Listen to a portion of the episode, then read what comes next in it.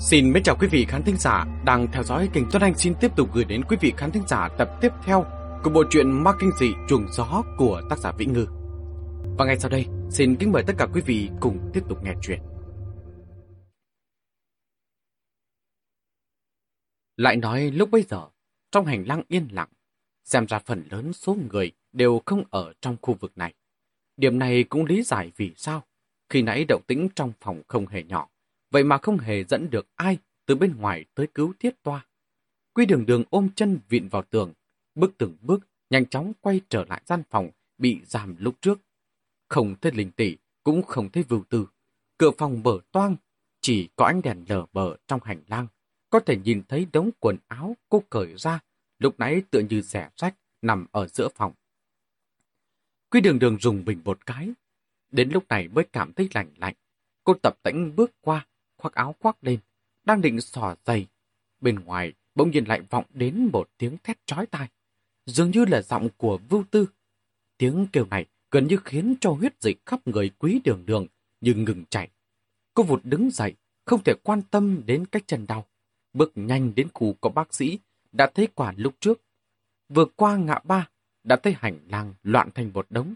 Có một người đàn ông khỏe mạnh đã bị phanh vụng, ruột đang lòi ra bên ngoài, mà vẫn chưa chịu chết.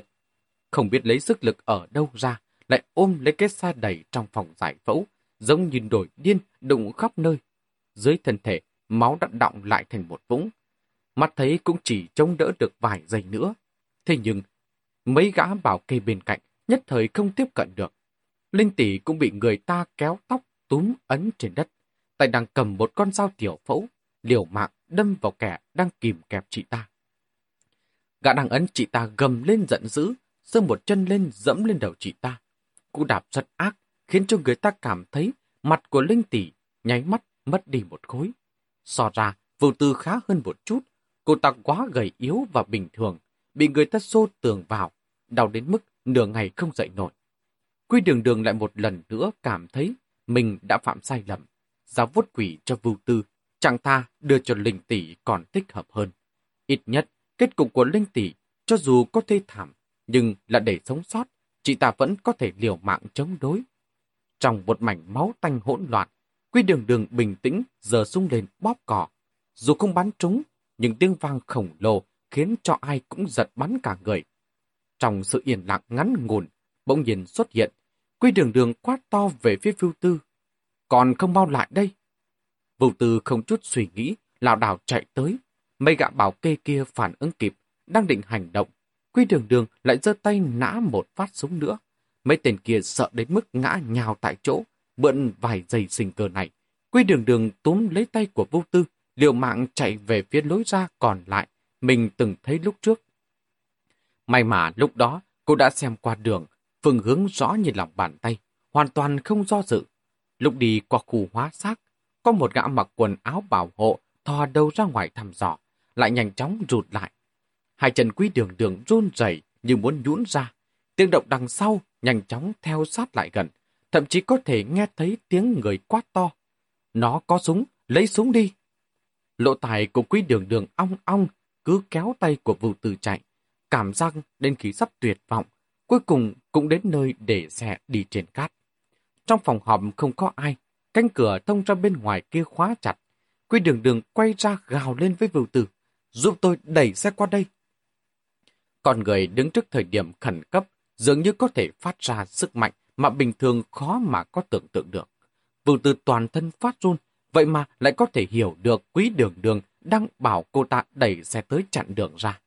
Cô ta dùng hết sức được toàn thân đẩy hai chiếc xe tới. Những cái còn lại thực sự đẩy không nổi, chỉ có thể diều diều vẹo vẹo đẩy sát lại gần nhau, miễn cưỡng che được lối ra lại. Nhưng đây dù sao cũng không phải một bức tường hay là lớp phòng ngự gió thổi không lọt. Đối phương có thể trèo qua, nhảy qua. Vô từ mặt không còn hạt máu nào. Quy đường đường xoay người, nã một phát súng vào qua cửa, vươn tay giật tay kéo ra. Cuồng phong lạnh thấu xương trên sa mạc buổi đêm, nháy mắt tràn vào trong. Quy đường đường nhìn vô tư. Đi nào! Nước mắt của vô tư trào ra, cánh cửa của cái nơi ma quái này cuối cùng cũng mở ra rồi.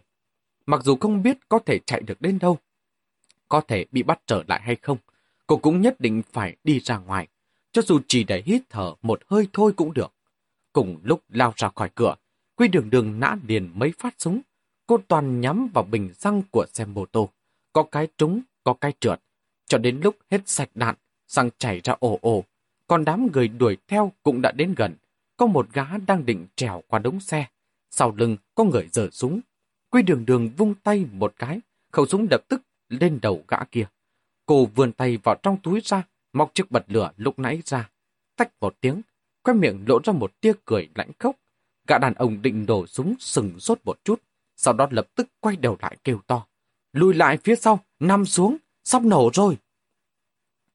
Tiếng vang vọng còn chưa dứt, trận lửa đã oanh một tiếng bùng lên. Quy đường đường lao ra cửa, cố gắng đóng cánh cửa sắt lại, túm lấy vưu tư đang té ngã trên mặt đất, chạy ra ngoài. Vừa mới chạy được vài mét, bên trong cánh cửa sắt vang lên một tiếng oanh rồi nổ tung. Cánh cửa sắt lập tức bị cong ra bên ngoài.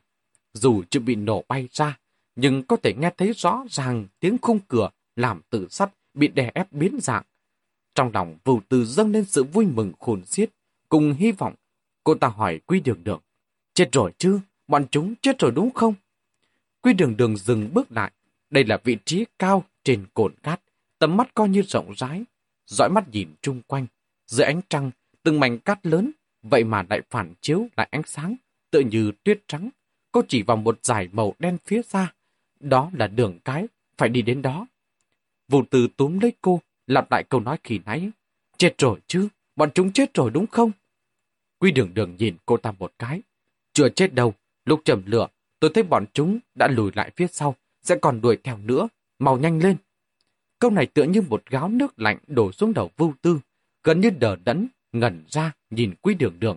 Cho đến khi quý đường đường đi xuống cồn cát, cô ta mới dùng bình chạy theo.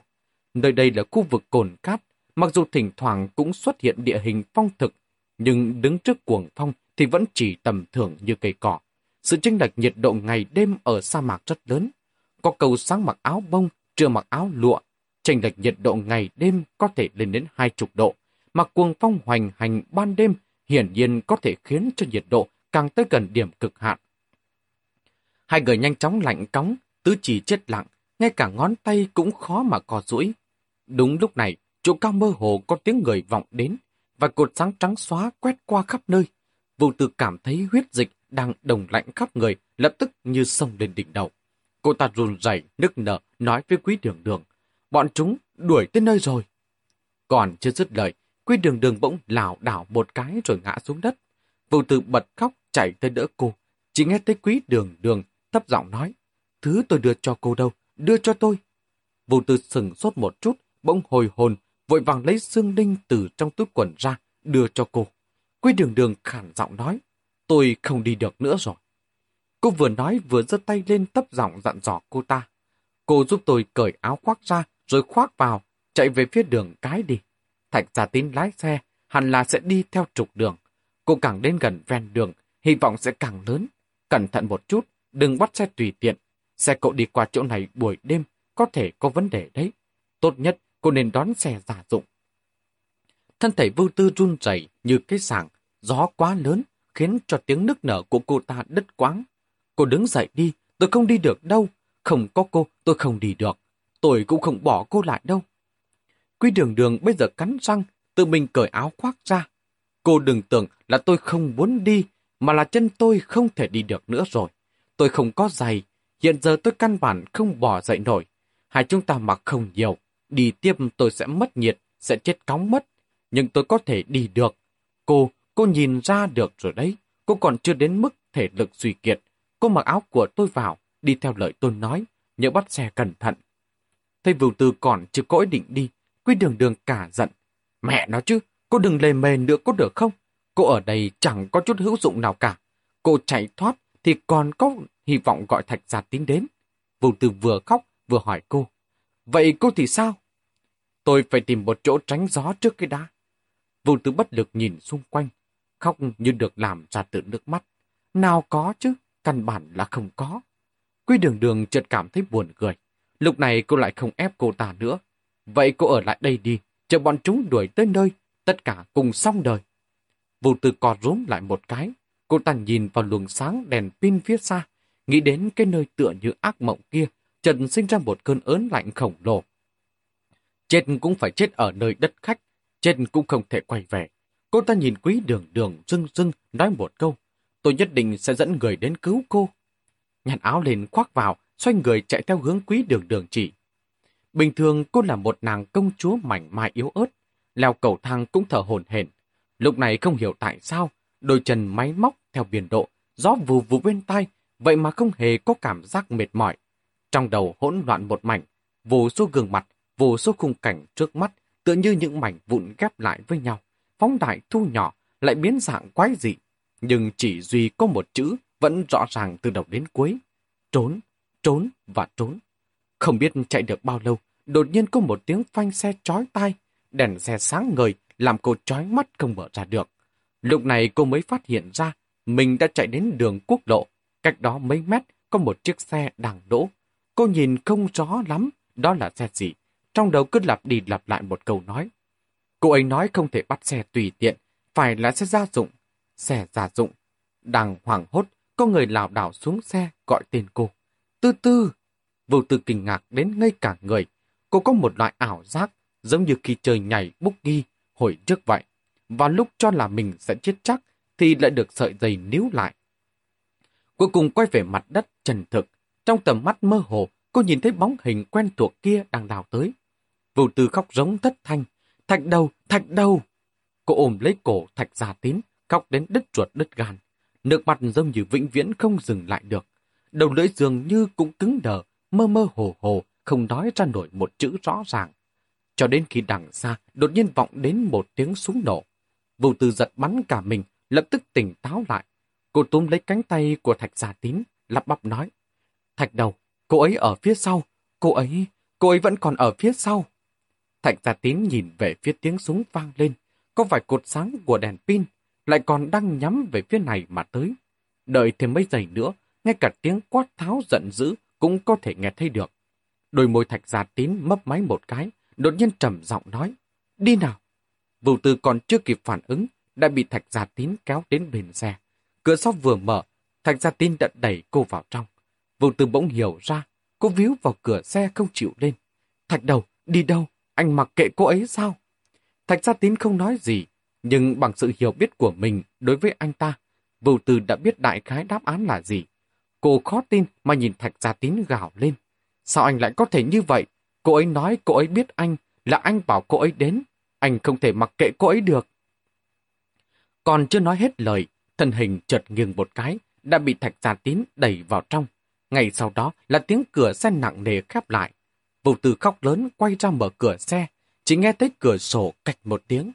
Thạch gia tín đã trở lại ghế trước, khóa cửa xe lại, nhanh chóng khởi động xe, quay đầu xe, vội vàng quay về hướng vừa tới.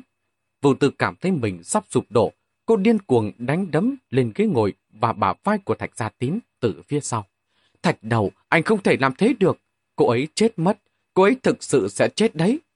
Thạch Gia Tín tránh mất cái, rồi để mặc cô đánh. Vừa từ đánh mái rồi cũng mất sức, vừa co mình ở hàng ghế sau, vừa khóc ầm ỉ. Thạch Gia Tín thở dài, mềm giọng nói với cô. Từ từ, không phải là anh không muốn cứu cô ta, nhưng dưới tình hình như thế này, chúng ta phải dùng lý trí một chút. Năm người đó đã đuổi đến nơi, bọn chúng còn có súng. Em cảm thấy hai chúng ta có thể đối phó được sao? Vũ Từ vẫn khóc không ngừng, chỉ thỉnh thoảng mới giơ tay lên lau nước mắt. Thạch Gia Tín trầm mặc một lúc, thấp giọng nói. Từ từ, anh biết làm vậy sẽ khiến cho em thất vọng. Nhưng chờ đến khi tỉnh táo em sẽ hiểu. Có những lúc một số việc chúng ta làm, cho dù hèn hạ, nhưng là quyết định chính xác. Anh ta nói xong, mở máy điều hòa trong xe đến tối đa. Không khí ấm áp dần dần lan tỏa, từ từ rót vào thân thể đồng cứng của vô tư, có chút sức sống. Được một lúc, Thạch Gia Tín đưa qua một phong chocolate và nước suối từ đằng trước. Từ từ, ăn một ít đi. Vô tư không nhận lấy, cô buồn bã nhìn góc còn lại của hàng ghế sau. Bây giờ mới phát hiện ra, ở đó có dựng một cái ba lô trông rất lạ. Cô nhìn một lúc hỏi một câu không đầu không cuối. Ba lô của anh sao? Thạch Gia Tín không trả lời ngay, một lúc sau mới nói của cô ta đấy. Nghe thấy là ba lô của quý đường đường, Vụ tư chợt cảm thấy có chút thần thiết. cô vươn tay kéo chiếc ba lô lại, vuốt vẻ mấy cái, gần như cố chấp kéo qua kéo lại cái khóa túi bên ngoài. Trong xe yên tĩnh lại, chỉ có âm thanh của máy điều hòa, thỉnh thoảng gió lớn, còn có thể nghe được tiếng cửa kính xe kêu lạch cạch. Thạch gia tín lo lắng liếc nhìn vưu tư qua kính chiếu hậu, canh mồi mấp máy, muốn nói gì đó, cuối cùng vẫn im lặng, không thể tránh khỏi. Anh ta nghĩ đến quý đường đường.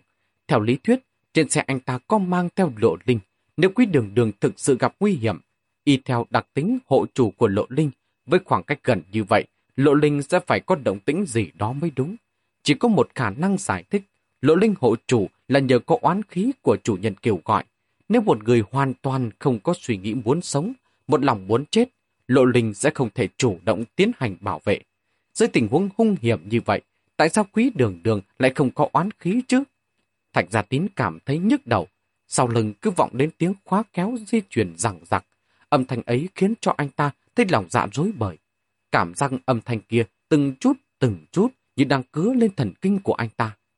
Nhưng anh ta cố nhẫn nhịn chịu đựng, không lên tiếng ngăn cản.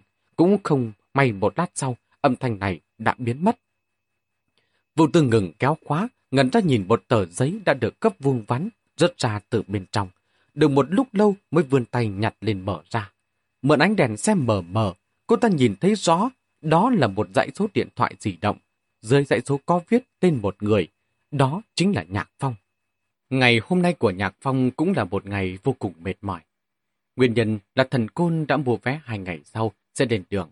Anh ta bày tỏ rằng lần này đi không biết ngày nào mới gặp lại. Trong lòng vô cùng phiền muộn. Cộng thêm đặc thù của nghề nghiệp mà anh ta đang làm. An toàn tính mạng rất có thể không được đảm bảo. Nhớ đầu âm dương cách biệt, đối với Mao Ca và Nhạc Phong mà nói, thì thực sự là một tổn thất lớn đau. Cho nên, năng đặc là yêu cầu hai người phải coi trọng lần chia tay này, phải sắp xếp hoạt động đưa tiễn cực kỳ muôn màu buồn vẻ.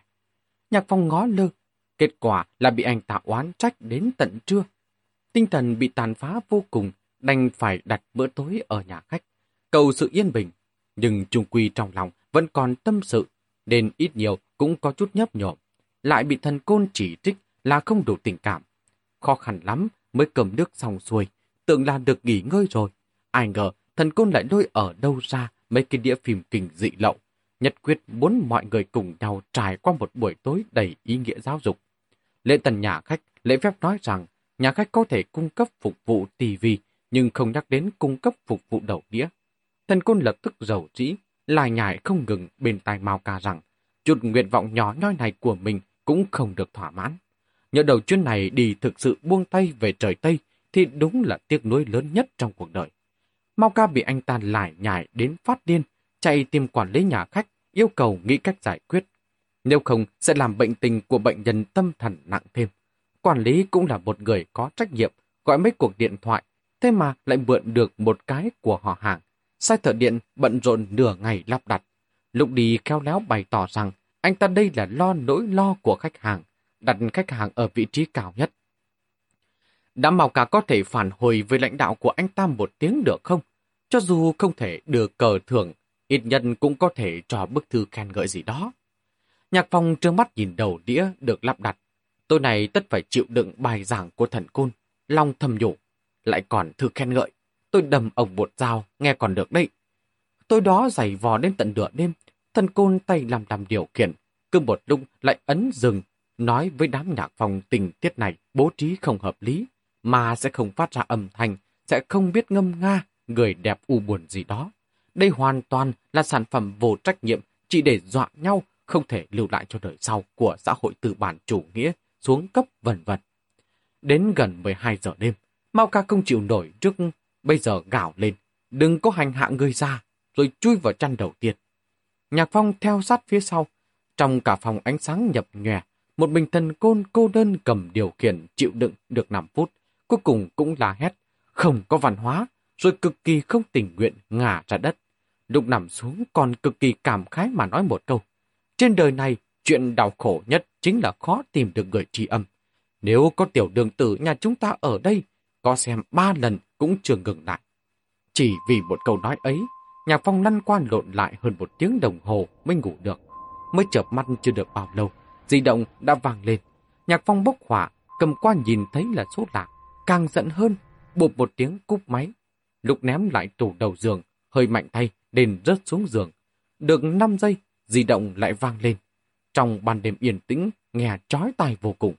Nhạc Phong thò tay ra từ trong chăn, sợ soàng dưới giường, lại với không tới. Cuối cùng rụt lại. Thần Côn và Mau Ca cũng lục tục bị đánh thức. Mau Ca rất đau khổ trùm chăn. Phòng tử à, chú cúp điện thoại đi. Quá nửa đêm, cọc chăn chưa trùm kín, còn có khí lạnh nhẹ nhẹ lên vào trong. Nhạc Phong thực sự không muốn rời giường. Mao tử à, em là bệnh nhân, anh chịu khó một chút đi. Mau ca mặt dày tăng thêm tuổi cho mình.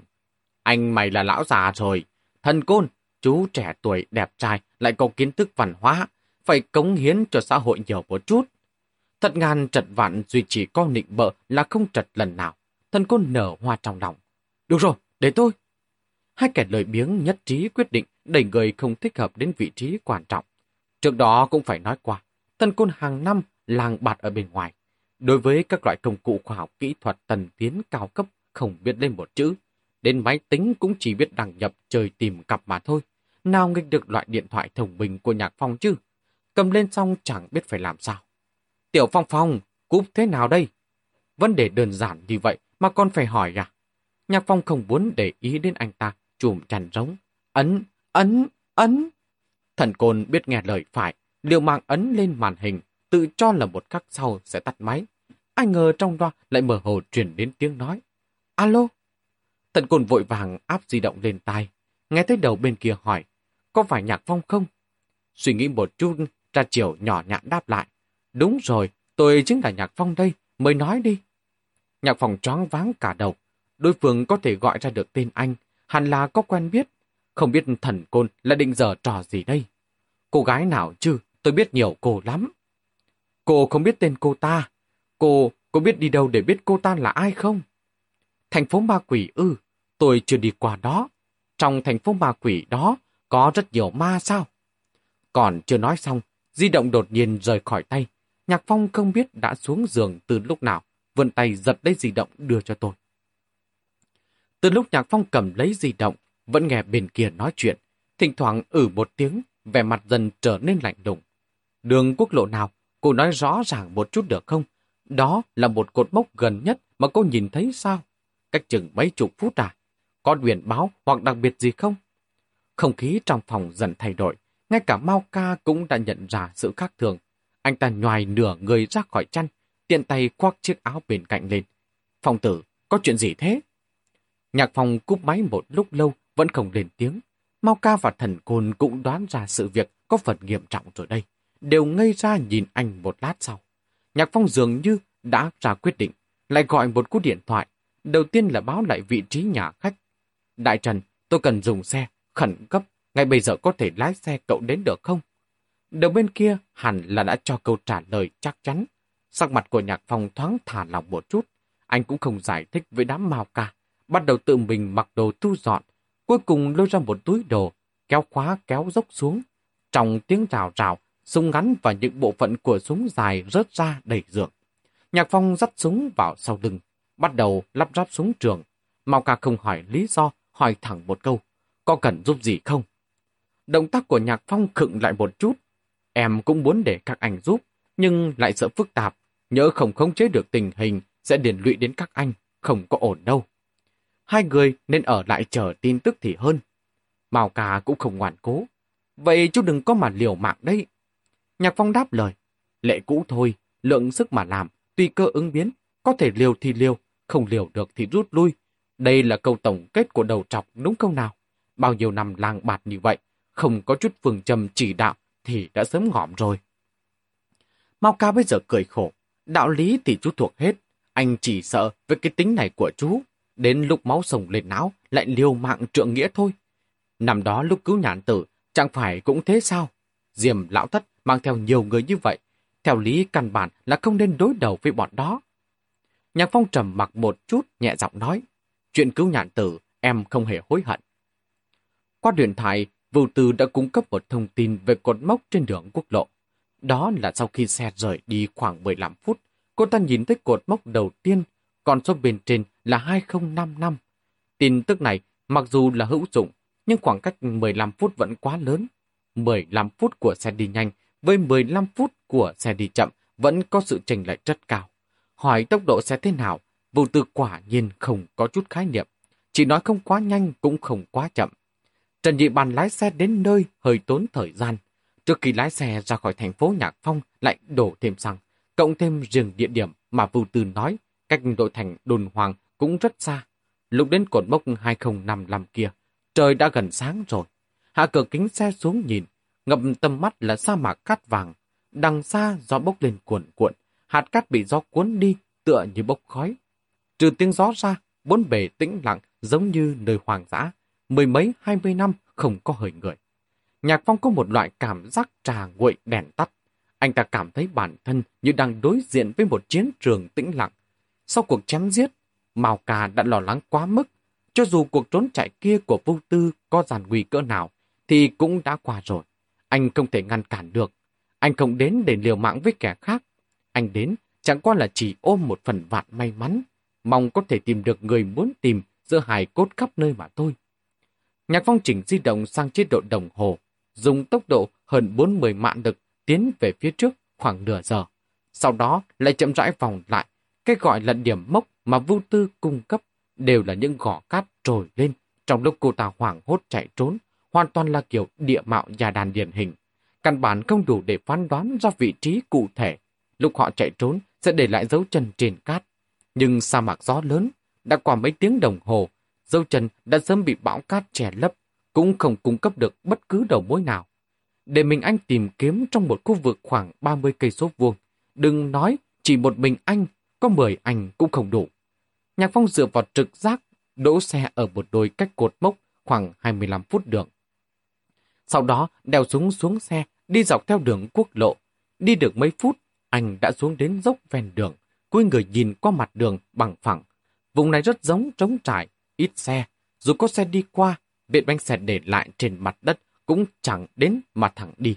Nhưng nếu căn cứ theo lời của Vưu Tư, chiếc xe bắt cóc cô ta là từ đường quốc lộ vòng qua sa mạc, vậy nhất định là có một cồn cát cố định làm mốc ở gần đó. Có thể có nhiều vết bánh xe rẽ vòng hơn, với tầm mắt bình thường sẽ không nhận ra có gì khác với đường quốc lộ bình thường. Nhưng cẩn thận để mà nhìn, ít nhiều cũng sẽ lưu lại dấu vết. Đây chính là điểm công bằng của việc đời chỉ cần có làm, nhất định sẽ để lại dấu vết. Chỉ khác nhau ở chỗ có rõ ràng hay không hoặc có bị phát hiện ra hay không thôi. Chiêu này quả nhiên có hiệu quả. Đi khoảng 20 phút, phát hiện một nơi có vết bánh xe rải rác. Hơn nữa, có một điểm lại càng xác nhận sự phán đoán của Nhạc Phong. Trong số những vết bánh xe trên mặt đất, có vài vệt hơi mới, phương hướng cuối cùng đều là hướng ra ngoài, giống như là người đang rút lui. Hơn nữa trên cát có ẩn hiện vết xe, chắc chắn là do xe tải để lại. Trước dấu vết còn đậm, qua một thời gian bị gió cát che lấp phần lớn, nhưng vì thời gian xảy ra không lâu, cho nên vẫn còn vết tích để lần theo. Nếu như chỉ nhìn qua một cái, có thể không nghĩ tới là vết xe. Nhưng liên hệ nhiều mặt lại, chỗ này chắc chắn là nơi mà vô tư đã nói. Xem về thời gian, đã là 8 giờ rưỡi sáng, Nhạc Phong thở ra, bắt đầu lần theo dấu xe mờ mờ, từng bước một trèo lên cồn cát. Giờ vết chẳng bấy chốc đã mất tâm, nhưng chuyện này không ảnh hưởng đến cảm giác đại khái về phương hướng của anh. Vô tư nói cho anh biết, sau khi hai người chạy thoát, đã nhìn thấy đường quốc lộ từ một nơi cao. Nói cách khác, nơi giam giữ bọn họ ở chỗ cao, ít nhất là cửa vào cũng ở chỗ cao. Nhạc Phong dùng chừng nửa tiếng đồng hồ mới lên đến gò cát cao nhất. Cho kinh nghiệm, anh cảm thấy nơi này hẳn không phải là cửa vào cao nhất hoặc thấp nhất, đều dễ gây chú ý. Đối với một tổ chức tội phạm như vậy, nhất định là phải che giấu, càng bình thường càng tốt. Cho nên cửa vào hẳn chỉ cao vừa hoặc cao vừa vừa. Anh ta nhanh chóng nhắm trúng một cồn cát cách đó không xa, không vì điều gì khác, chỉ là vì một phần màu sắc và độ cong của gò cát đó đều có điểm kỳ quái. Lại gần mà nhìn, biết ngay mình đoán không sai. Bình thường mà nói, khu vực vắng người này sẽ không có quá nhiều dấu vết do con người tạo ra. Gò cát bị sức gió tự nhiên tạo ra những đường cong tự nhiên mà Âu Mỹ. Thậm chí, con người còn cho những đường cong trong sa mạc là tác phẩm kiệt xuất nhất của thiên nhiên. Nhưng đường cong của gò cát nơi này khá vụng về, giống như con người trong lúc vội vàng đã dùng sàng để đắp lên một đồi cát, Màu sắc của hạt cát nếu ở gần sẽ không nhìn ra sự khác biệt, nhưng từ xa thì có thể thấy được sự sai lệch. Đó là bởi vì cát ở chỗ này là từ nơi khác mang đến đắp lên trên.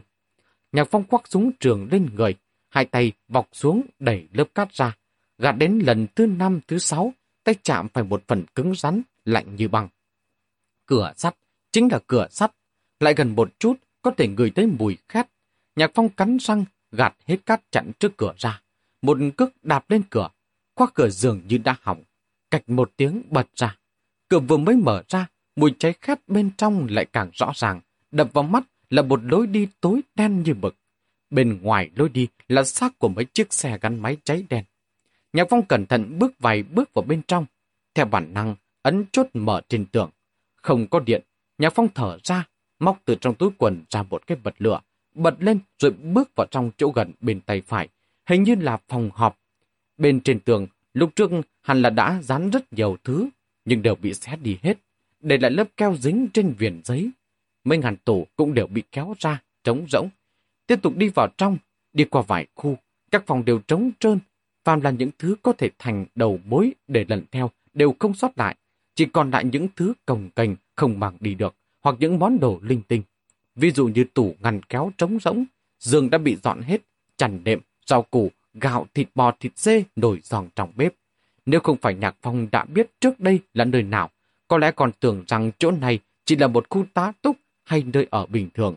Có điều rút đuôi vội vàng, Trung Quy vẫn có chút suy tính chưa toàn vẹn.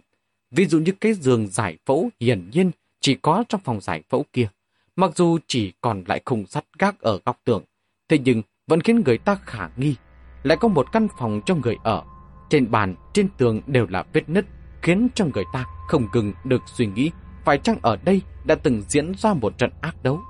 Còn có một gian phòng bốn người, bên ngoài đã trống rỗng, nhưng trong lúc vô tình khi cúi người xuống, anh phát hiện ra một thứ bị cuộn lại, dùng báng súng lôi ra ngoài xem ra, thì là một cái vỏ gối nhuộm đầy máu tươi, hiển nhiên là đã được vài ngày, sắc máu đã chuyển thành màu đen. Khu vực hóa xác được hóa bằng xích sắt cỡ nặng, anh ta không lãng phí đạn, dán sát vào khe cửa, nhìn vào bên trong, xác nhận bên trong không có ai, rồi mới đi được. Quy đường đường hiển nhiên không ở đây, thế nhưng Vưu Tư đã từng nói qua, đêm qua ở đây có không ít người chết, vậy xác đâu cả rồi. Quy đường đường đã bị xử lý cùng với những thi thể kia, hay là đã chạy thoát, hoặc là bị bắt đi rồi sao? Tìm kiếm vô ích, Nhạc Phong quay về theo lối cũ, lúc ra khỏi cửa, suy nghĩ một chút, vẫn che lấp qua loa cửa vào lại, sau đó đứng bên ngoài cửa, nhìn về phía đường quốc lộ, anh ta có thể phát ra đại khái con đường chạy trốn của hai người đêm đó. Y theo lời Vưu Tư nói, sau khi trốn được khoảng chừng 5 phút thì tách ra với quý đường đường. Vậy có lẽ là đi đến... Nhạc phong bấm giờ, dùng tốc độ tương đối nhanh chạy đến vị trí ước chừng. Sau đó dừng lại. Nơi này chính là nơi giới hạn trước mắt mà anh biết quý đường đường đã từng đi qua. Dĩ nhiên, bởi vì sự chênh lệch thời gian và tốc độ bước chân, phạm vi cần phải mở rộng hơn nhưng tầm trăm mét vuông là dư giả. Trừ cát ra, cũng chỉ có những đồi cát phong thực. Nơi đây không phải là ca nại đầy hang động núi đá, cũng không phải là những ngọn núi giả cây cối rậm rạp ở cổ thành. Đến một cọng cỏ cũng không có, không hề có chốn ẩn thân. Trái tim nhà phòng thoáng lạnh lẽo, khả năng lớn nhất là người đuổi theo đã phát hiện ra quý đường đường. Đã bắt được cô ấy lại, hoặc là bị đưa đi, hoặc là bị sát hại. Từ việc rút lui hoảng hốt và triệt để có thể thấy khả năng mang theo gánh nặng đi cùng là không lớn. Chẳng lẽ thực sự đã bị bắt lại và giết đi? Nhạc Phong không dám nghĩ nữa. Anh ép bản thân phải tỉnh táo, từng chút một suy ngẫm lại con người và tính cách của quý đường đường. Thẳng thắn mà nói, trong tính cách của quý đường đường có một phần tàn nhẫn. Cô thực sự không phải kiểu người vì người khác mà hy sinh chính mình. Nhạc phòng kết luận, cô ấy bảo Vưu Tư chạy trốn một mình không phải là để bản thân kìm bước kẻ ác tranh thủ thời gian cho vưu tư. Cô ấy nói cô ấy bị thương, không chạy nổi, vậy nhất định là thực sự bị thương nặng, không thể đi được.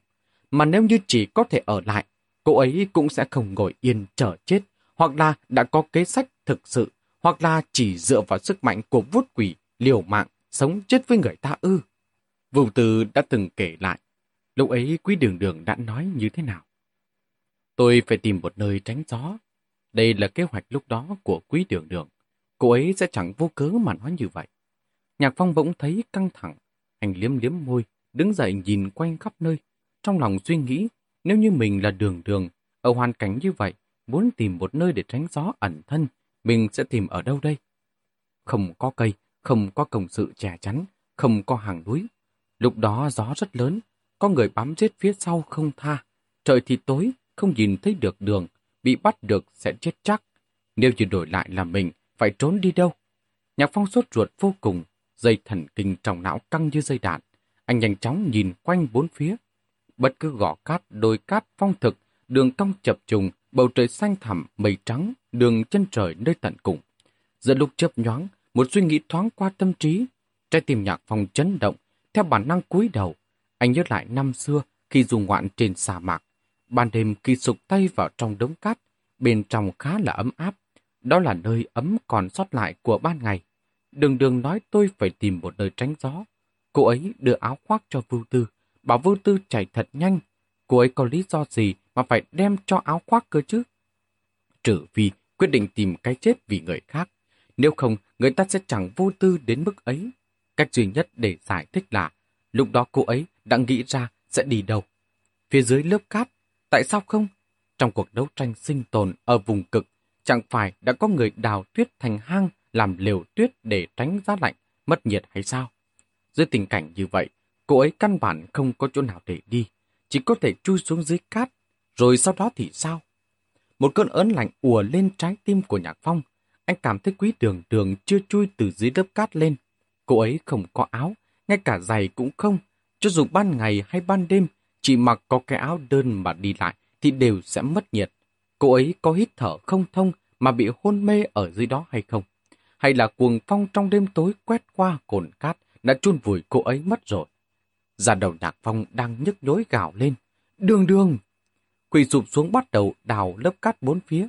Hạt cát có tính lưu động, đào lên lại nhanh chóng chảy xuống.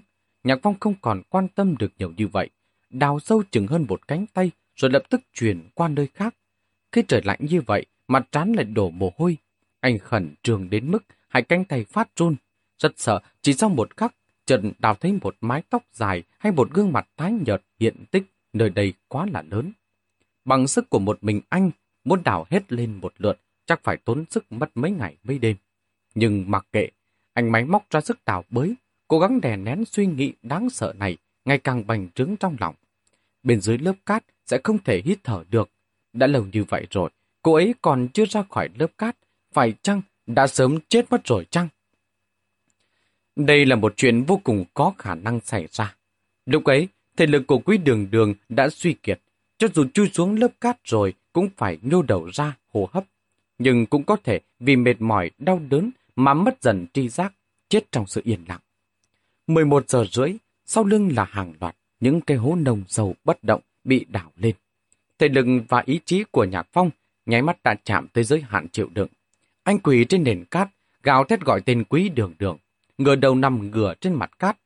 Gần đến giữa trưa, ánh mặt trời đã gay gắt vô cùng, những vòng sáng trắng làm anh hoa mắt.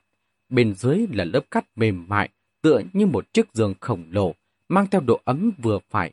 Bởi vì quỳ trên đất đào bới trong thời gian dài, đầu của nhạc phong choáng váng vô cùng. Anh nằm một chút, tầm mắt dần dần bắt đầu mơ hồ. Tất cả trước mắt đều không còn rõ ràng. Anh nhớ tới lần cuối cùng gặp quý đường đường. Cơn hối hận khổng độ ùa tới như nước dối vào đỉnh đầu. Tại sao lúc ấy anh không cản cô lại? Cho dù cô ấy có không thích mình thì sao chứ? Cho dù có phải lầy dây trói lại, thì trói tới tận bây giờ, cô ấy sẽ bình yên, khỏe mạnh ở đó. Còn hơn sống không thấy người, chết không thấy xác như lúc này đây. Nhạc Phong nhắm mắt lại, vươn tay quệt một cái, hít sâu một hơi, lại mở mắt ra. Anh nghiêng đầu, nhìn về phía bên phải, nơi đó, đường cong của sa mạc tuyệt đẹp đến mức khiến cho người ta không nỡ dẫm lên. Nhạc Phong lặng lặng nhìn đầu óc loạn thành một đống. Anh nhớ lại rất nhiều những truyền thuyết quỷ dị về sa mạc. Nghe nói, những người chết trong sa mạc sẽ không bao giờ tìm được thi thể, bởi vì bên dưới những cồn cát trùng trùng kia ẩn giấu vô số những quỷ hồn. Bọn chúng sẽ mang theo thi thể của người đó, cưỡi trên cuồng phong sa mạc, dù đắng trong sa mạc mênh mông, xa đến mức có thể mang thi thể người ta đi xa hàng trăm ngàn dặm. Không nói đâu xa, chỉ nói đến sự mất tích của nhà khoa học Bành Gia Mộc ở Lop No sau thời kỳ xây dựng đất nước thôi. Lúc đó, ông ta rời khỏi đoàn đi lấy nước, từ ấy mất tầm mất tích. Điều động không biết bao nhiêu người cứu hộ mà đều vô ích quay về. Hình như khoảng hai năm trước, bỗng có tin tức rộ lên. Ở một nơi cạnh địa điểm mất tích gần trăm dặm, đã phát hiện ra một cái xác khô rất giống bành giả mộc. Đường đường phải chăng cũng như vậy, cũng bị vùi sâu trong cát, bị dòng chảy cát đáng sợ đưa đi, hoặc có lẽ tương lai, rất rất lâu sau nữa, ở một góc khác của sa mạc, anh có thể thấy cô lần nữa. Trong tầm mắt mơ hồ, trên mặt cát trơn nhẵn, bỗng nhiên ngọ nguậy, giống như là bên cạnh đang có một con chuột chuỗi đang ẩn náu, cố gắng muốn chui ra. Nhạc Phong sừng sốt một chút, anh dụi mắt, tưởng rằng mình đã nhìn lầm. Không lầm, trên mặt cát trơn nhẵn như vậy, bất cứ chút khác thường nào cũng vô cùng gây chú ý. Nhạc Phong căng thẳng đến mức ngừng thở. Anh nhìn đăm đăm vào chỗ đó, cho đến khi có một bàn tay trắng nõn thon dài chui ra từ bên dưới lớp cát. Một cảnh tượng quỷ dị như vậy mà Nhạc Phong lại chẳng thấy đáng sợ một chút nào. Đầu của anh trở nên ong ong, trong tình trạng vô ý thức, lảo đảo mới bỏ qua được, gần như không chút nghĩ ngợi, vươn tay, nắm lấy bàn tay kia. Anh hỏi, đường đường có phải không? Không có câu trả lời, nhưng bàn tay lạnh lẽo kia lại êm ái nằm trong tay anh, cựa cựa, giống như một sự đáp lại đầy thiện ý. Nhạc Phong nắm lấy bàn tay kia, áp lên má của mình, vươn tay còn lại gạt từng lớp cát vàng ra. Quả từng là rất lâu sau, phải sâu đến cánh tay. Đến cuối cùng, đường nét khuôn mặt từ từ xuất hiện. Cô hít thở bình thường, hàng mi dài thỉnh thoảng rung lên. Nhạc phòng nói, đường đường, đừng bờ mắt, để anh phủi cát đi đã. Động tác của anh nhẹ đến mức không thể nhẹ hơn, chỉ sợ làm sức da của cô. Cuối cùng có vài hạt cát dính trên mặt và lông mi, phủi không được, chỉ có thể vô cùng cẩn thận giúp cô thổi sạch. Cô bị hơi thở nóng ấm phả vào, làm cho buồn cười. Khoai miệng hơi cong lên, không kìm được co vào bên trong ẩn náu. Sau đó, đột nhiên mở choàng mắt, cô nhìn Nhạc Phong rồi nói, em nghe thấy anh gọi em, nhưng em lạnh quá, chùi hơi có sâu, chẳng có sức bỏ ra ngoài nữa. Nhạc Phong thực sự không biết nên nói gì. Anh nhìn cô một lúc lâu mới gật đầu. Em nghĩ ra cách trốn này đúng là thông minh. Quý đường đường cười rộ lên. Em cũng nghĩ, anh mà biết, chắc cũng sẽ khen em thông minh. Nhạc Phong cười bật ra, cười mãi, cười mãi, mặt bỗng cay cay. Anh khịt mũi một cái. Đường đường, đứng dậy, chúng ta đi thôi. Quy đường đường đang nằm thoải mái, chốc lát vậy mà lại chẳng muốn rời ổ. Thực ra cũng ấm lắm, Nhạc Phong ạ, giống như cuốn chăn đấy. Nhạc Phong bỗng nghĩ đến điểm quan trọng nhất.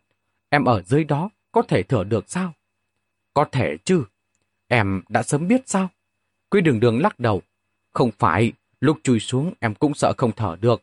Đã tự nhủ, nhất định phải nhô lên thở đúng giờ. Nhưng sau đó mệt quá, bất chỉ bất giác đã ngủ mất.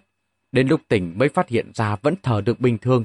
Em nghĩ có lẽ là bởi vì hóa giải oán khí. Nhạc Phong vươn tay xoa xoa đầu cô. Đường đường của chúng ta làm việc tốt, người tốt được đền đáp. Có điều cứ để cô nằm như vậy cũng không phải kết lâu dài. Nhạc Phong thúc giục cô. Mau dậy đi được chưa? Còn coi chỗ này là nhà thật đấy hả? Quy đường đường không nhìn anh, rủ mặt xuống nhìn trong mũi mình. Nhạc Phong, em muốn làm rõ hai chuyện. Nhạc Phong giúp cô đắp cắt sang hai bên, coi như giúp cô chắn gió. Là chuyện gì? Tuy ở bên dưới em có thể hít thở, nhưng em không còn sức để bò ra ngoài. Nếu không có ai tới lôi em ra, em có thể không gắng cưỡng nổi qua hai ngày. Không đói chết thì cũng bật nước chết khô. Lúc đó em nghĩ, nếu như còn có thể sống sót, phải chăng coi như được tái sinh làm người? Em có thể đổi cách sống khác hay không? Hoặc là em cứ nằm nguyên ở đây, không giả nữa. Còn ra rồi, em sẽ quay lại cuộc sống trước kia. Muốn ăn thì ăn, muốn uống thì uống. Không có năng lực kia, em cũng không quan tâm đến những chuyện đau đầu ấy nữa.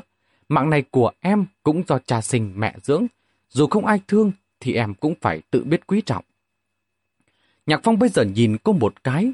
Đã sớm khuyên em vậy rồi, là ai cứ tự coi mình là siêu nhân chứ? Anh gật chẳng muốn nói với em nữa đâu. Chuyện thứ hai... Quý đường đường chợt có chút ngắc ngứ. Anh cũng biết rồi đấy, lúc con người ta tuyệt vọng sẽ thể một số câu tương đối độc. Ví dụ như ai tới cứu em, em sẽ cho người đó 5 vạn, càng tuyệt vọng lại càng nâng giá, cuối cùng phát triển đến lấy thần báo đáp gì đó. Nhạc Phong ử một tiếng, cho nên em đang định lấy thần báo đáp chăng? Quy đường đường vẫn không nhìn anh. Nếu anh không muốn, làm ơn chôn em lại.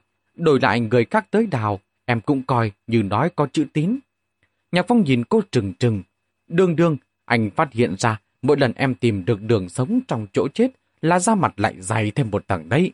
Em đây là bắt cóc có đạo đức, em có hiểu không? Em lấy thần báo đáp thì anh phải vui vẻ đồng ý à? Anh không đồng ý thì phải chôn lại em à? Chỗ này đến đời nào mới có người đến đảo chứ? Em tưởng là đảo đông trùng hạ thảo chắc. Vậy chẳng phải là anh đẩy em đến đường chết hay sao? Cho nên anh phải đồng ý có đúng không? Đây không phải là uy hiếp thì là cái gì? Đàn ông thì không thể bị em chèn ép như vậy được. Quy đường đường than thở. Vậy thì chôn lại đi. Không trách anh đâu. Dưới này cũng ấm lắm. Em còn có thể chống đỡ được hai ngày. Hai ngày này đành phải phiền anh giúp em phát chút quảng cáo. Cứ nói ở dưới này có chôn một cô gái, trẻ trung xinh đẹp, tinh tình dịu dàng, hoàn nghênh quảng đại các nam thành niên chưa lập gia đình tới đào. Đảo trước được trước, em không tin là không có ai đến. Nhạc phong nghiến răng nghiến lợi. Được, trồn lại thì trồn lại, em tưởng anh đây dễ chọc lắm phải không? Em chỉ đồng ra đây, không dám đi Tây chứ gì. Anh, anh vừa nói vừa bắt đầu gạt cát. Đúng đã đắp lên người cô thật. Quy đường đường mở to mắt nhìn anh. Nhạc phong hậm hực lẩm bẩm. Về tắm rửa, làm tóc, đắp mặt nạ, thay quần áo rồi quay lại đào không thể để em được lời được chứ. Không chút nhấp nhô nào đã được như ý. Quy đường đường cười khanh khách. Nhạc phong đầu tiên còn banh mặt, sau lại không nhịn được cười rộ lên. Cười mãi cười mãi, cúi đầu hôn một cái lên môi cô. Anh cởi áo ra, đỡ quý đường đường dậy, khoác lên, ôm lấy cô đi về phía để xe. Lúc xuống đồi cát, anh hỏi cô, Sao, bị trồn một đêm mà tâm trạng em tốt vậy? Anh còn tưởng, cho dù đào ra có còn sống, em cũng phải khóc ba ngày ba đêm liền chứ. Quý đường đường vùi trong ngực của Nhạc Phong, buông một câu chẳng đầu chẳng đuôi. Em thấy vận số của mình vô cùng tốt. Nhạc Phong cảm thấy lúc cô nói câu này, ông trời không trò xét đánh giữa ban ngày, đúng thật là mắt bị mù. Vận số của em lại còn tốt vô cùng. Quy đường đường chớp mắt một cái. Lúc đó em nghĩ, nếu không có ai tới cứu em, em chết ở dưới đó, thi thể bị gió thổi khô, nhất định sẽ rất không coi. Tốt nhất là đừng để bị đào ra ngoài làm cho người ta sợ. Nếu như có người đến cứu, tốt nhất lên nhà anh. Em vừa mới mở mắt ra đã nhìn thấy anh, quá tốt còn gì. Trái tim nhạc phong ấm áp, vòng tay ôm thêm siết chặt, dừng một chút rồi hỏi cô. Chỉ bởi vì thế nên em cảm thấy vận số mình tốt sao? Không chỉ có như vậy, Quy đường đường bây giờ lắc đầu, còn có một điểm nữa cũng quá ư may mắn. Cứ điểm này, thế mà lại không đuổi chó săn. Nếu lúc đó mà thả phải còn chó săn ra ngoài, em có chui sâu nữa cũng sẽ bị lôi ra ngoài. Hơn nữa lúc đó chẳng còn hơi sức nữa. Đời này coi như đi tong cho bọn chó săn. Nghĩ như vậy, bao nhiêu ấm ức đều vơi hết.